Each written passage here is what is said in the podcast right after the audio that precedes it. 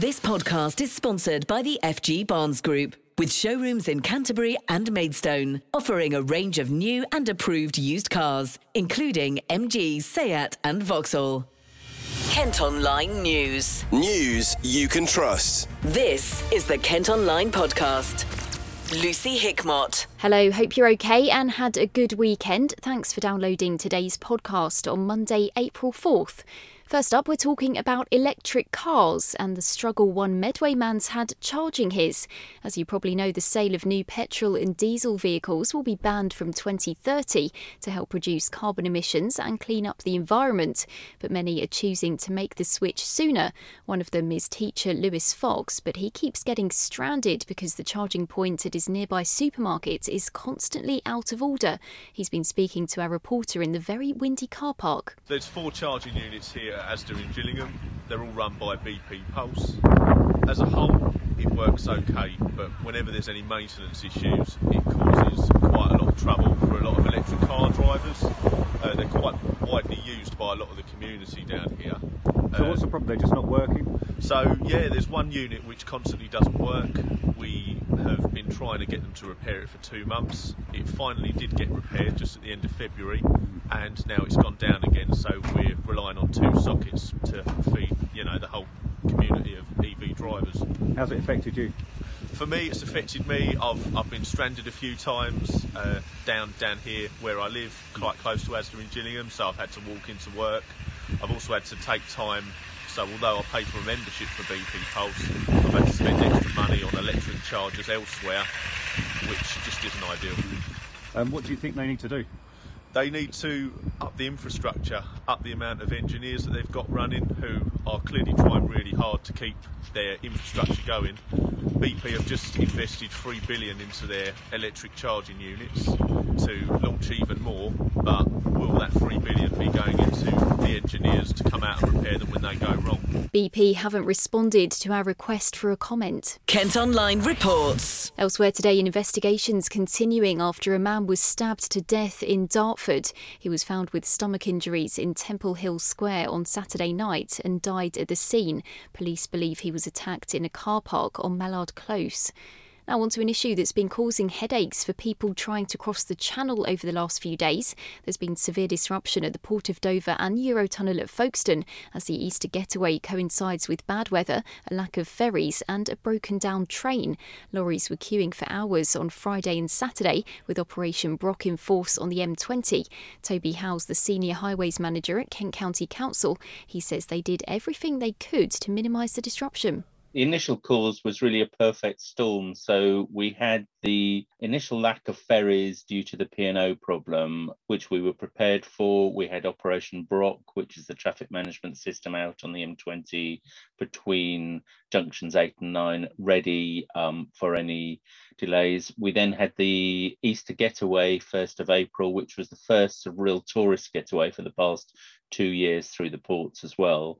And then Thursday night, there was quite a heavy storm over the channel at Calais and Dunkirk, where there were delays to ferries crossing and also one ferry damaged. So we were a ferry down. So a backlog from Thursday carried then into Friday, and we then had that continuation of backlog into Friday, which followed into Saturday, etc. So that was the initial cause. What we're having to prepare for now, of course, is next weekend there'll be another big getaway of tourists. Um, Tuesday, Wednesday, Thursday will be very busy for freight again. There's still a shortage of ferries. So we're not totally out of the woods, but um, hopefully we won't be having the, the problems that we had last Thursday night and that initial impact that caused that um, knock on effect. But throughout the Easter holidays, um, we will still have the traffic management systems ready in place um, so that hopefully by the end of April we'll be back to business as usual and remove all the the um, traffic management. I think this weekend really Operation Brock has proved why it is needed. If we hadn't had Operation Brock, at one stage we probably had two and a half thousand lorries held in there. If we didn't have Operation Brock, those two and a half thousand lorries would have continued down the roads to Dover. So we would have had far more congestion. It would have been possibly similar to Christmas 2020 when we had lorries on every single road queuing gridlocked in Dover. So I think Brock has really proved its worth. There'll be times that it'll be put out in preparation and maybe won't be needed, but it's better to be prepared, have that in place so that if we do then have that perfect storm, such as we had Thursday night, we've got that facility in place in order to then hold those HGVs to, to stop too much chaos elsewhere. Kent Online News. Unfortunately, we've got a sad update to bring you on the search for a missing man from Sandwich. 61 year old Paul Goodwin disappeared just over two weeks ago. Police have confirmed they found a body in the River Stour yesterday afternoon. His family's been told about the discovery, and the death is not being treated as suspicious. A man in his 30s has been taken to hospital with what's been described as life changing injuries after a crash in Medway. The car he was driving collided with a lorry on the A228 near High Halstow on the Hoo Peninsula just after 7 this morning. A Dartford woman's told Kent Online about her struggles with multiple sclerosis in the workplace after being left unable to walk or talk. Amy Hines was diagnosed with relapsing MS in 2016 while working part time at an independent school. The condition, which damages nerves in your body, can cause pain, fatigue, and blurred vision. The 35 year old's been telling our reporter Sean what happened when it flared up. I was basically told that if I needed new equipment to help my condition, to just spend it out of my budget, um, my my department's budget, and just budgeted it in each year, just having you know if I needed different computer equipment, again, sort of very little signs of empathy, and the biggest problem and the biggest hurdle I had with them was when I had my relapse. I had, thankfully, in an awful way of saying it, thankfully, it happened at the beginning of the Christmas holidays. So I wasn't expected to mm. be in school. I was able to take a bit of holiday time, which meant awful for my family and friends who had to see me over Christmas. Um, but uh, I got to the beginning of January and I said, look, I can't come back. I, my hands were in fists still. I couldn't use them. I was being cared for by my other half. I couldn't walk. I could barely talk or give, you know, instruction to people as to what I was feeling they basically, after I'd been off sick for a month, said to me, okay, you need to come back now. Otherwise, we'll give you another week's gratis. But if you don't, then your pay is going to be cut by 50% because those are our rules. Like, all I could think was, okay, well, I'm in agony. I haven't learned how to manage this new part of my life. My MS team are being brilliant, but it's going to take a bit of time for us to get there with occupational mm. health and all of that sort of thing, physiotherapy. I've now got to build in more time in my week to go to appointments because I'm now physically and mentally in a worse state than I was a month and a half ago. Um, and it sort of felt like, but I've got to go in because I need. I, I need the money. I need to pay the mortgage and I need to pay my bills. And I sat down with my other half and we talked about it for a long time and I said to the school, I, okay, I'll come back in, but can I just come back in for two days a week instead of three? And I'm like, no, you really need to be there three days a week. Okay, fine, I'll do it. Went back in, and for about the first six weeks, just basically sat staring at my computer the whole time because I was so exhausted from getting into work and the thought of getting back out again in the you know commuter Um, Were you commuting from Dartford to to into London? into to South Ken, yeah. So very easy journey straight to Victoria and then a mm. tube. Mm. But still, when you're, I had walking sticks at this point. Um, it's about a four minute walk to the station. I couldn't even manage that. I was having to be driven to the station and collected from the station every day. Um, I'd always been so independent that I hated the idea that that could be a downfall for me for work. But at the same time, I sort of went, okay, well, that's what they've told me over the next couple of months, I asked for an occupational health um, assessment for work from my job. I knew that that was a right that I had. I uh, fundamentally believe that my employer did not believe in my condition, did not believe that what was happening to me was real, even though I had gone to the point of copying every single hospital letter, which is not something they're legally allowed to do. Mm. I had given them a copy of every appointment letter. I had even gone so far as to purchase a CD copy of my brain scan or my recent brain scan and gave that to them as well. So that they would believe that there was something wrong. And I still don't believe they did. She recently spoke to an audience of MPs calling for more to be done to support workers with MS. The government says it's working to improve the everyday lives of disabled people. This podcast is sponsored by the FG Barnes Group with car dealerships in Canterbury and Maidstone. Now, if you struggled to get fuel yesterday, you're not the only one. There were reports of forecourts running dry in Dover, Folkestone, Medway, and Canterbury. It's thought the shortage might have been caused by protesters who've been holding demonstrations outside oil terminals, calling on the government to stop using fossil fuels. Petrol and diesel seems to be available again in most garages today, though. A charity's running bystander training sessions to help tackle sexual harassment. Figures show there have been more than 32,000 reports of stalking and harassment in Kent in the six months to last September. Suky Bhaker is from the Suzy Lamplugh Trust. Street harassment can include a number of different things. So it can be a single incident of a behaviour that can include catcalling, wolf whistling, groping, or pressing up against someone, staring, inappropriate comments or taking photos without someone's consent or inappropriate gestures. The key thing is that this is unwanted and uh, not welcome.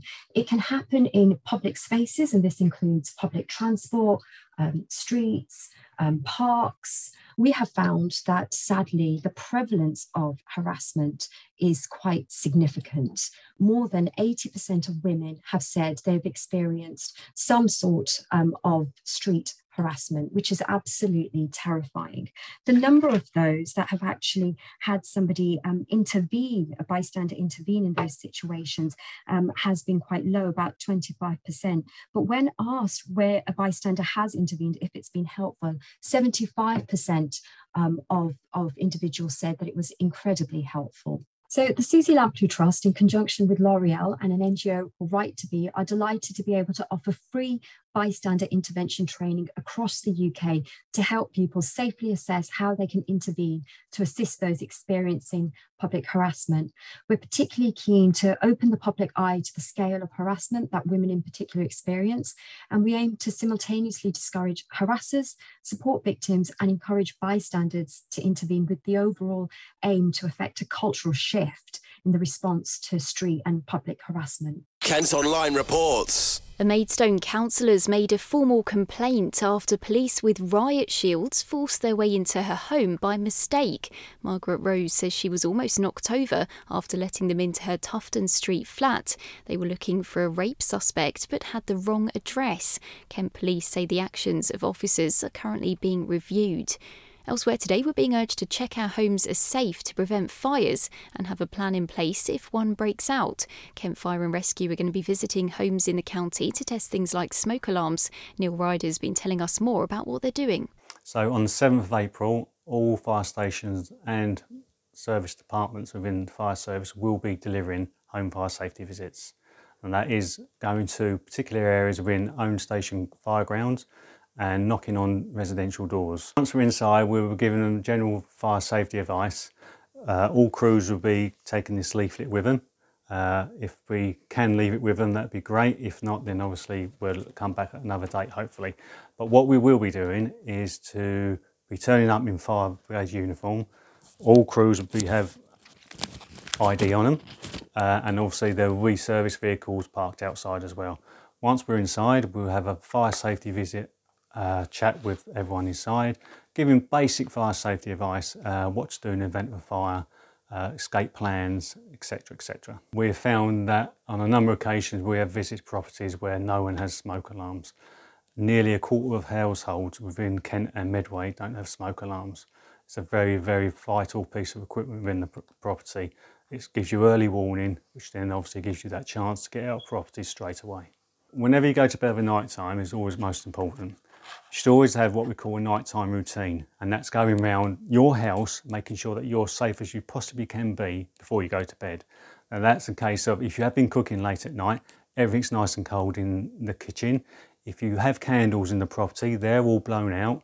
If you uh, go to bed and you find that you close your doors, that's even better for us. As a fire service, we like to keep fires in small boxes with your door shut to your kitchen or your front room, that keeps that fire contained within that property. If that door's open, then obviously that fire can then grow and expand more rapidly. Kent Online News. Work has now resumed on a controversial housing development in Canterbury after a legal challenge to stop it failed. 400 homes are being built at Cockering Farm, but people living nearby are worried about the impact it will have on the environment. A judicial review's been rejected by the High Court. A college campus in Kent is going to have an eco friendly makeover with plants and grass on the roofs of new buildings. The Hadlow College site on Spring Lane in Canterbury was taken over by East Kent Colleges Group two years ago. Up to five buildings could be demolished and replaced with new teaching blocks designed to boost biodiversity. Some exciting news from Folkestone now as the world's first indoor multi story skate park has opened just in time for the Easter holidays.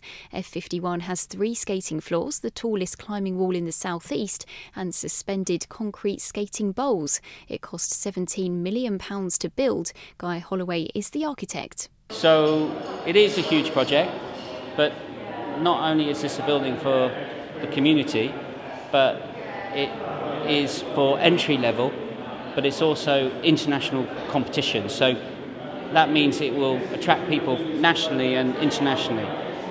And uh, the whole project cost uh, 17 million. That's a huge investment, and that's an investment in young people. It's investing in the town, and it's saying, young people, you're the most important people in this town. You're the future of this town, and this building is for you. I hope it's going to get people more on the street um, but in a good way, in a really positive way. If, if it becomes second nature to us that we are cycling, skating, scootering, and we're getting from one place to the other, it doesn't mean we're relying on a car, and we learn all those skills here, then maybe we'll think twice about how we pick up our car key. Maybe we'll think that actually it's good to exercise, to have be outside, have a better connection with our health and well-being. We're trying to change how people think, um, and we are trying to connect young people to to to a, to to a world that is about adrenaline-fueled extreme sports and allowing them to find themselves. You know, um, uh, every other sport there's a winner and a loser. There's no winner and loser here. In skate world or in climbing, you know, there's you're just doing it, and you're just learning those skills, and it's like we wrap, tend to wrap our children up in cotton wool, so we can take the cotton wool off, let them find each themselves. This is a space for them to explore, be themselves, find themselves, and just really uh, uh, just just learn some new skate skills and be part of this this whole building. It's really exciting.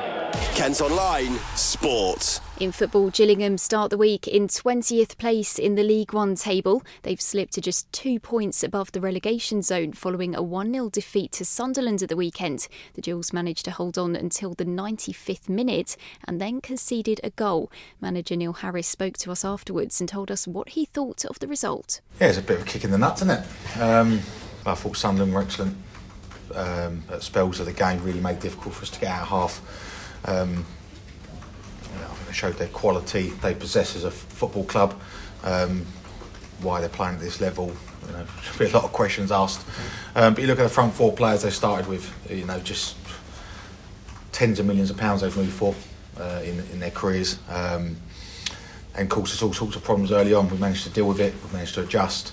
Um, for times we looked really comfortable. Um, we didn't always give a threat ourselves because it's tough. Um, I knew it was going to be a difficult game today. I knew it was probably going to be our hardest challenge between now and the end of the season. Um, obviously, it's tough to take when you concede last minute, and it's an avoidable goal for me. Um, but sometimes you have to say fair play to the opponent because I thought they, they, in spells, played very well today. If you want to compete against big clubs, you want to compete at the higher divisions, the game lasts as long as the referee just, you know, says it's lasting and you can't switch off for a moment because you get punished against good players, and that's what Sunderland done today. Good players found a way to score against us. We're miles apart as football clubs when you look at the benches today and the starting 11s, but my players competed, and Josh was a 17 year old played, and Bailey come off the bench as well, and, and, and You know, we're asking kids to do men's jobs at the moment. Sunderland, two experienced Championship centre halves, dominated the middle of the pitch. We didn't create as much as we have done in the other games while I've been here. Um, but I didn't, didn't really expect it to be much different. If you said to me before the game you, you can get to 90 minutes and be at nil nil, I'd snap your hand off. Um, it was probably the game I feared more than any other game since I've been in charge because I know the quality and I knew the work Alex would do in his two weeks without a game. Um, so I'm not, I'm not in a position at the moment to, you know, to of players on what they didn't do. Um, I'd like to praise them for what they did do for 96 minutes um, and know full well that that level of performance, commitment, desire defensive mindset will set us in good stead for the rest of the season. There are only five games left to play. Gillingham are next in action against Wycombe Wanderers at Priestfield on Saturday. That's all for today. Thanks for listening. Don't forget you can follow us on Facebook, Twitter, and Instagram. Plus, you can also get access to our ad free website by heading to kentonline.co.uk forward slash subscribe. News you can trust. This is the Kent Online Podcast. This podcast is sponsored by the FG Barnes Group, with showrooms in Canterbury and Maidstone, offering a range of new and approved used cars, including MG, Seat, and Vauxhall.